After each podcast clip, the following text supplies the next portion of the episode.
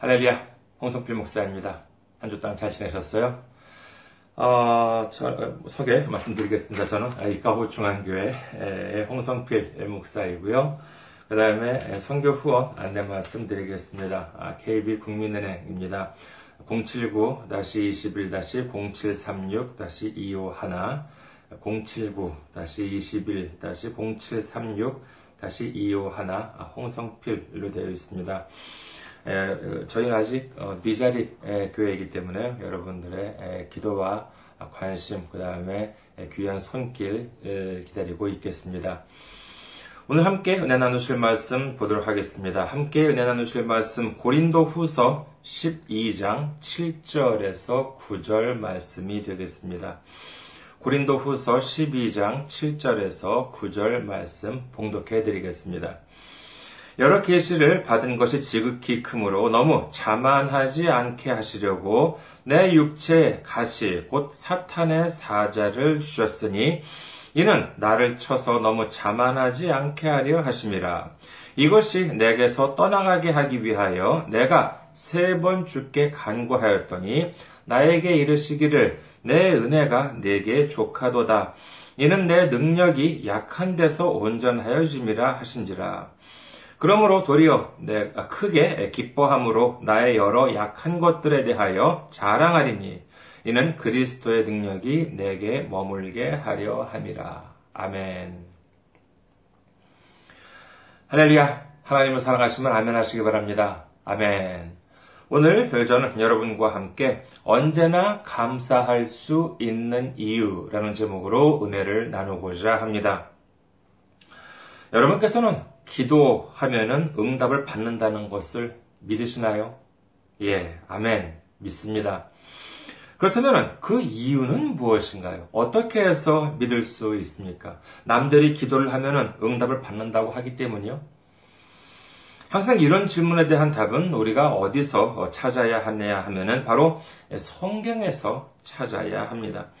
성경에 보면은 기도 응답을 받은 사람들을 많이 볼 수가 있지요. 이사야 38장 1절을 봅니다. 이사야 38장 1절. 그때 히스기야가 병들어 죽게 되니 아모스의 아들 선지자 이사야가 나아가 그에게 이르되 여호와께서 이같이 말씀하시기를 너는 내 집에 유언하라 네가 죽고 살지 못하리라 하셨나이다 하니 히스기야 왕이 이제 죽을 병에 걸렸습니다. 하나님께서도 이제 너는 죽고 살지 못한다 라고 하는 사형 판결을 내리셨습니다. 하지만 이 말씀을 듣고 히스기야 왕은 통곡하면서 기도를 합니다. 히스기야 왕이 기도하는 유명한 장면이 이사야 38장 2절에서 3절에 나오지요. 이사야 38장 2절에서 3절 히스기야가 얼굴을 벽으로 향하고 여호와께 기도하여 이르되 여호와여 구하오니 내가 주 앞에서 진실과 전심으로 행하며 주의 목전에서 선하게 행한 것을 기억하옵소서 하고 히스기야가 심히 통곡하니라고 기록합니다. 이처럼 히스기야 왕이 간절하게 기도를 드립니다. 그러자 하나님께서 응답하시지요. 이사야 38장 5절에서 6절입니다. 너는 가서 히스기야에게 이르기를 네 조상 다윗의 하나님 여호와께서 이같이 말씀하시기를 내가 네 기도를 들었고 네 눈물을 보았노라. 내가 네 수한에 15년을 더하고 너와 이 성을 아수르 왕의 손에서 건져내겠고 내가 또 이 성을 보호하리라. 히스기야 왕의 운명, 운명은 죽을 운명이었습니다. 그러나 하나님께서 이 히스기야 왕의 기도를 들으시고 어, 그 다음에 이 여기에 대해서 응답을 하시죠. 무려 수명을 15년이나 늘려주셨다라고 성경은 기록을 합니다. 신약에도 예수님을 만난 후에 기도 응답을 받은 사람들이 얼마나 많습니까? 대표적인 경우가 바로 이 병고침이라고 할 수 있겠지요. 마가복음 5장과 누가복음 8장에서는 12년 동안 혈루증을 앓던 여인이 고침을 받았습니다. 마가복음 7장에는 귀가 안 들리고 말을 못하는 사람이 고침을 받았습니다. 요한복음 5장에서는 38년 된 병자가 고침을 받았지요. 또한 마가복음 5장 41절에서는 숨을 거둔 회당장의 딸이 살아났습니다. 그리고 요한복음 11장에서는 이미 죽은 지 나흘이나 되어서 냄새가 나는 이 나사로를 무덤에서 일으켰다라고 성경은 기록합니다. 이뿐만이 아니죠. 요한복음 14장 14절 내 이름으로 무엇이든지 내게 구하면 내가 행하리라.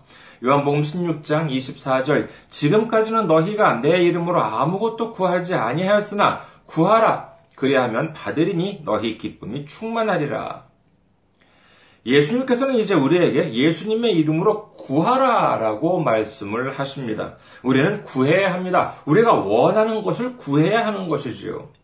혹시 이렇게 구하라 라고 하면은 이게 좀 이렇게 구하라고 해가지고 구하려고 하는데 좀 이렇게 죄송해져서 못 구하시는 경우가 있으십니까? 아니요, 죄송해 할 필요가 없습니다. 아니 이처럼 예수님께서는 구하라 이렇게 말씀하고 계시는데 안 구한다는 것은 이는 오히려 예수님의 말씀에 불순종하는 것이나 다름없는 것입니다. 우리는 예수님의 이름으로 구해야 합니다. 조지 밀러라고 하는 음, 사람의 이름을 혹시 들어보신 적 있으신지 모르겠습니다. 이분은요, 자신의 기도 제목을 노트에 적고 그 기도 응답을 받을 때마다 체크를 했다고 하는데 그는 평생 동안 5만 번이나 기도 응답을 받았다고 합니다. 기도에는 이처럼 능력이 있습니다. 기도를 하면 응답을 주십니다. 하나님께서 역사를 하십니다. 구하는 이마다 받을 것이요. 찾는 이는 찾아낼 것이요. 두드리는 이에게는 열릴 것입니다. 기도의 능력을 믿고 주님께 간구하는 여러분 되시기를 주님의 이름으로 축원합니다. 아멘. 자, 이렇게 말씀을 끝낼 수도 있습니다만 사실 오늘 본론은 여기서부터입니다. 특히 우리나라를 보면 기도를 강조하는 경우가 있습니다. 과거 기독교에서는 예, 성령님의 역사와 기도를 대단히 강조해 왔습니다. 기도를 하면은 성령님의 역사하심으로 말미암아 응답을 받는다는 것입니다. 그렇기 때문에 기도를 하면은 병도 낫고, 기도를 하면은 부자도 되고, 기도를 하면은 모든 것이 만사 형통이라는 것으로 이런 식으로 암암리의 교육을 받아왔던 것이 사실입니다. 물론 기도는 중요하지요. 그러나 무엇보다도 중요한 것은 성경 말씀인 것입니다. 성경을 도외시하고 그저 기도만 한다고 해서 무엇이 되는 것은 아닙니다. 기도만 열심히 하면 기도 응답받고 하나님을 잘 믿을 수 있다고 한다면 뭐 이렇게 두꺼운 성경책이 뭐하러 필요하겠습니까? 그렇기 때문에 바로 이단이 기승을 부리는 것입니다. 믿음에 대해서 열정은 많아요. 기도도 많이 합니다. 헌금도 많이 해요. 전도도 많이 합니다. 그런데 뭐가 없어요? 예, 하나님 말씀이 없는 것입니다. 성경을 모릅니다. 그저 주일 설교 말씀 듣고 가끔 빨강색, 파랑색, 노랑색 형광펜으로 줄이나 긋고 그게 다예요. 이런 사람들을 이단들이 얼마나 좋아하는지 모릅니다. 성경에도 보면은 사탄이 예수님을 무엇으로 유혹합니까? 마태복음 4장 5절에서 6절을 봅니다. 이에 마귀가 예수를 거룩한 성으로 데려다가 성전 꼭대기에 세우고 이르되 네가 만일 하나님의 아들이거든 뛰어내리라 기록되었으되 그가 너를 위하여 그의 사자들을 명하시려니 그들이 손으로 너를 받들어 발이 돌에 부딪히지 않게 하리로다 하였느니라. 이 마귀가 지금 인용한 것이 무엇입니까? 바로 성경 말씀입니다. 시편 91편 11절에서 12절에는 다음과 같이 기록합니다. 시편 91편 11절에서 12절 그가 너를 위하여 그의 천사들을 명령하사 내 모든 길에서 너를 지키게 하심이라 그들이 그들의 손으로 너를 붙들어 발이 돌에 부딪히지 아니하게 하리로다. 이걸 누가 인용을 했어요? 예, 마귀가 인용을 했습니다.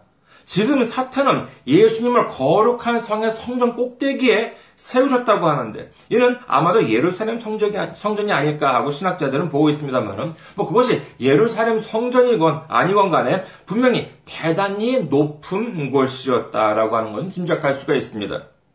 만약에 이 마귀 사탄이 유혹한 대상이 성경에 대해서 잘 모르는 사람이었다면 어떻게 됐을까요? 어, 그래? 성경에 그렇게 적혀 있어? 어, 그럼, 그럼 어디 한번 뛰어내려 볼까? 이렇게 될 수도 있는 것 아니겠습니까? 이것이 바로 이단입니다. 거기서 뛰어내리면 어떻게 됩니까? 그렇죠. 잘해야 심한 부상이요. 대부분 사망입니다. 하나님 말씀이라도 이렇게 왜곡해서 잘못 전달하게 되면 이처럼 엄청난 비극이 벌어지고 마는 것입니다. 지금 이 순간도 이단에 사로잡혀서 자신의 생활도 파괴되고, 가정도 파괴되고, 인생도 파괴되고, 심하게 다치고 있는 사람들이 얼마나 많이 있는지 모릅니다.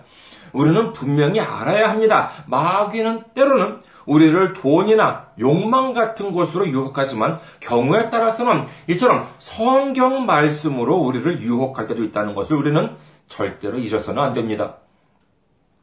그런데 예수님께서는 어떻게 하셨습니까?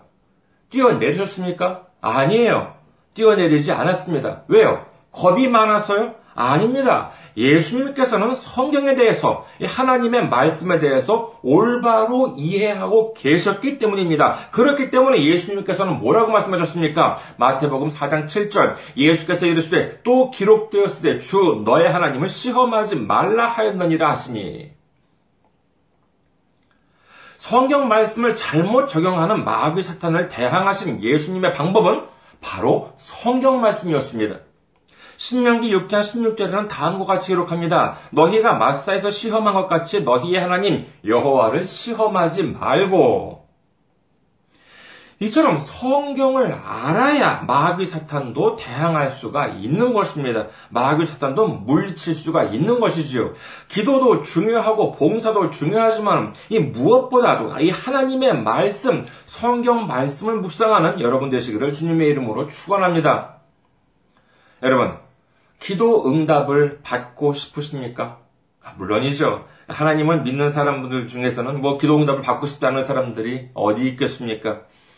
예, 그래서 예전에, 저도 예전에 이 5만 번이나 이 응답을, 기도 응답을 받아, 모두 받았다라고 하는 조지 뮬러 이야기를 듣고, 음, 그래. 그럼 나도 한번 어디 기도 노트를 한번 적어 놓고 해보면은 이 모두 응답을 받을 수 있지 않을까라고 생각을 해본 적이 있습니다. 그런데 막상 시작하려고 하니까는요, 좀 고민이 생겼습니다. 그게 뭐냐 하면은요, 성경에 보니까 믿음이 좋다고 모든 사람들이 다 기도 응답을 받는 게 아니라는 것이에요.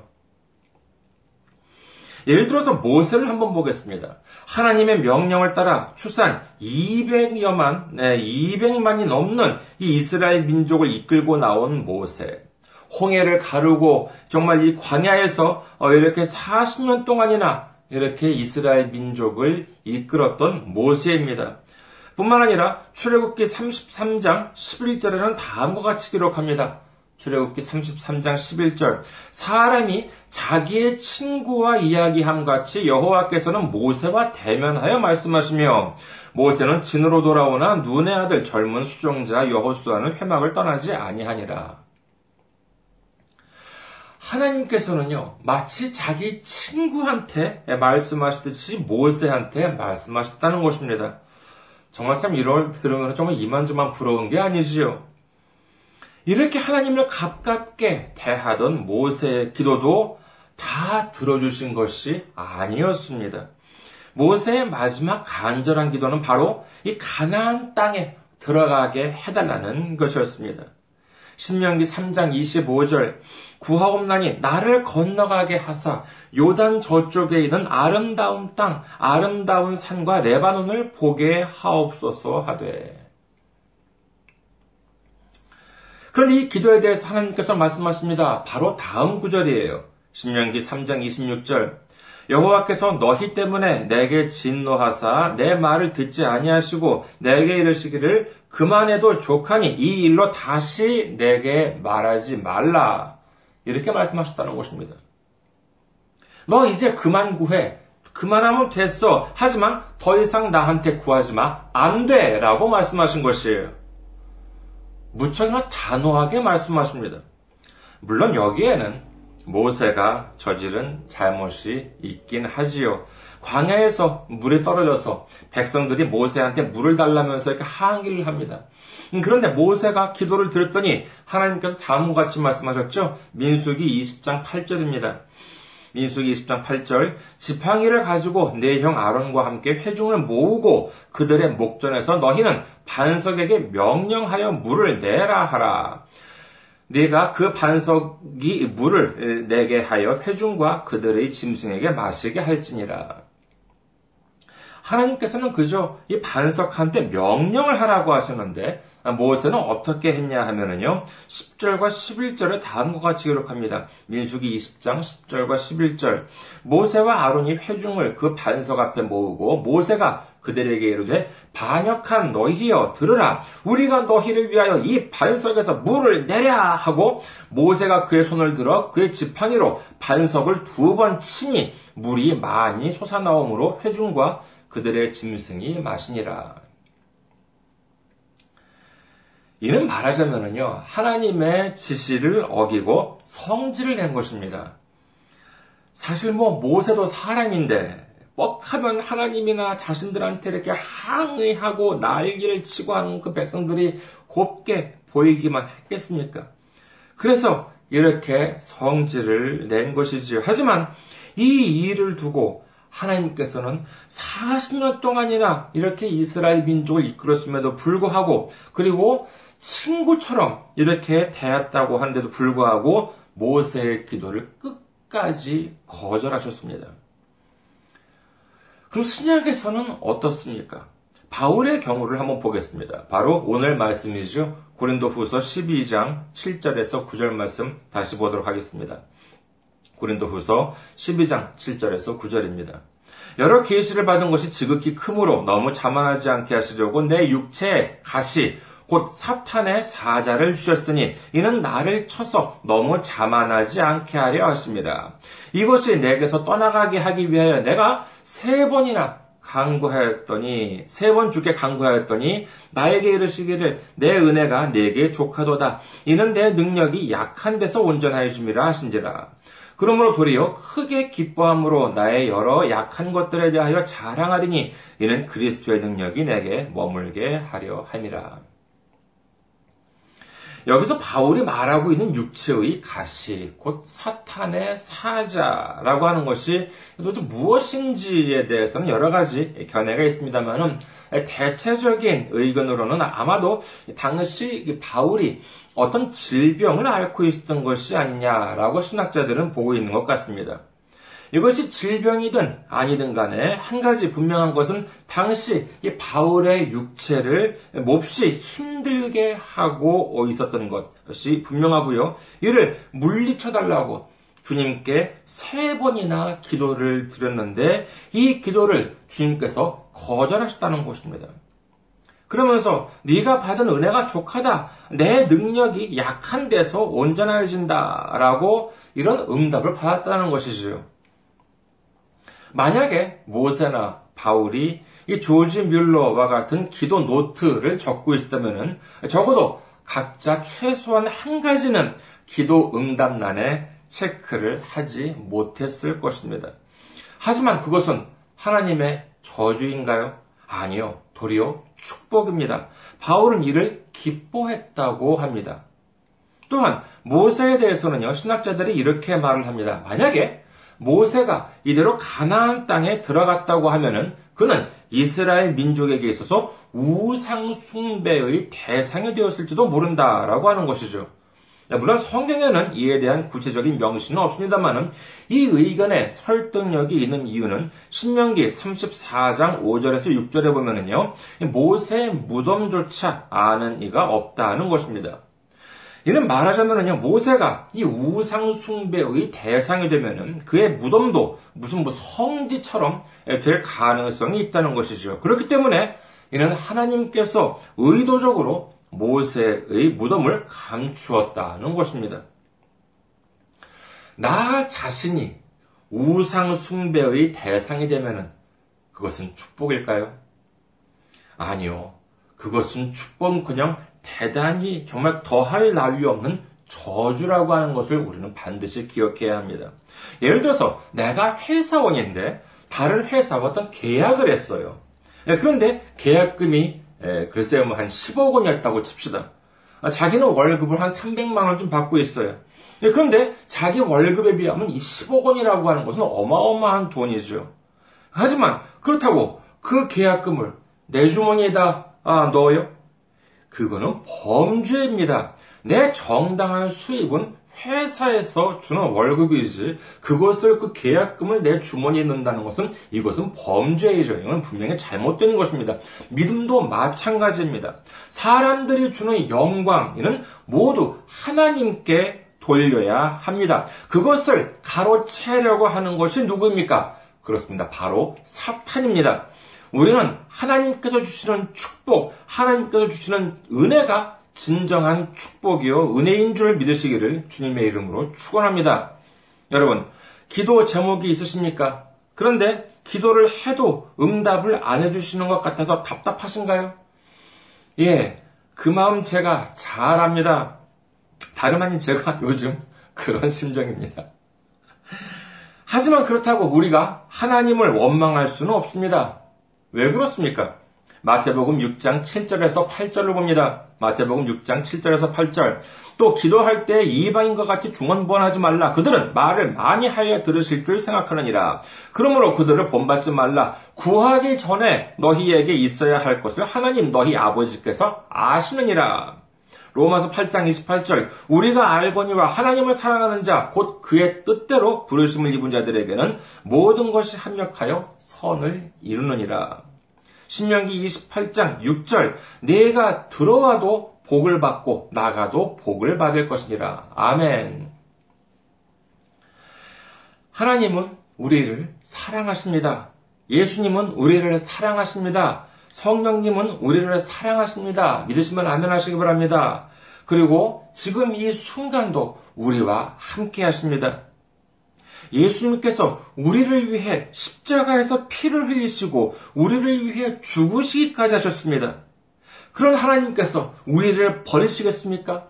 아니요. 지금 이 순간도 우리를 지대한 관심을 가지고 보고 계십니다. 하나님께서 우리 기도에 응답해 주시면 감사합시다. 이는 당연하겠지요. 하지만 기도 응답이 더디더라도 감사합시다. 그리고 하물며 모세와 바울처럼 기도를 거절하시더라도 감사합시다. 그 이유는 바로 그것이 큰 축복이기 때문인 것입니다. 주님께서 함께 해주시는 한 우리는 나가도 복을 받고 들어와도 복을 받고 누워도 복을 받고 앉아도 복을 받고 아, 일어서도 복을 받습니다. 모든 것이 합력해서 선을 이룹니다. 모든 것이 합력해서 결국은 넘치는 축복을 받게 되는 것입니다. 그렇기 때문에 우리는 언제나 감사할 수 있는 것이죠. 믿으시면 아멘 하시기 바랍니다. 항상 주님께 감사하고 주님의 말씀을 묵상하고 주님과 동행하며 마침내 넘치는 축복을 모두 받는 우리 모두가 되시기를 주님의 이름으로 축원합니다. 감사합니다. 한 주 동안 승리하시고 다음 주 건강한 모습으로 다음 주에 뵙겠습니다.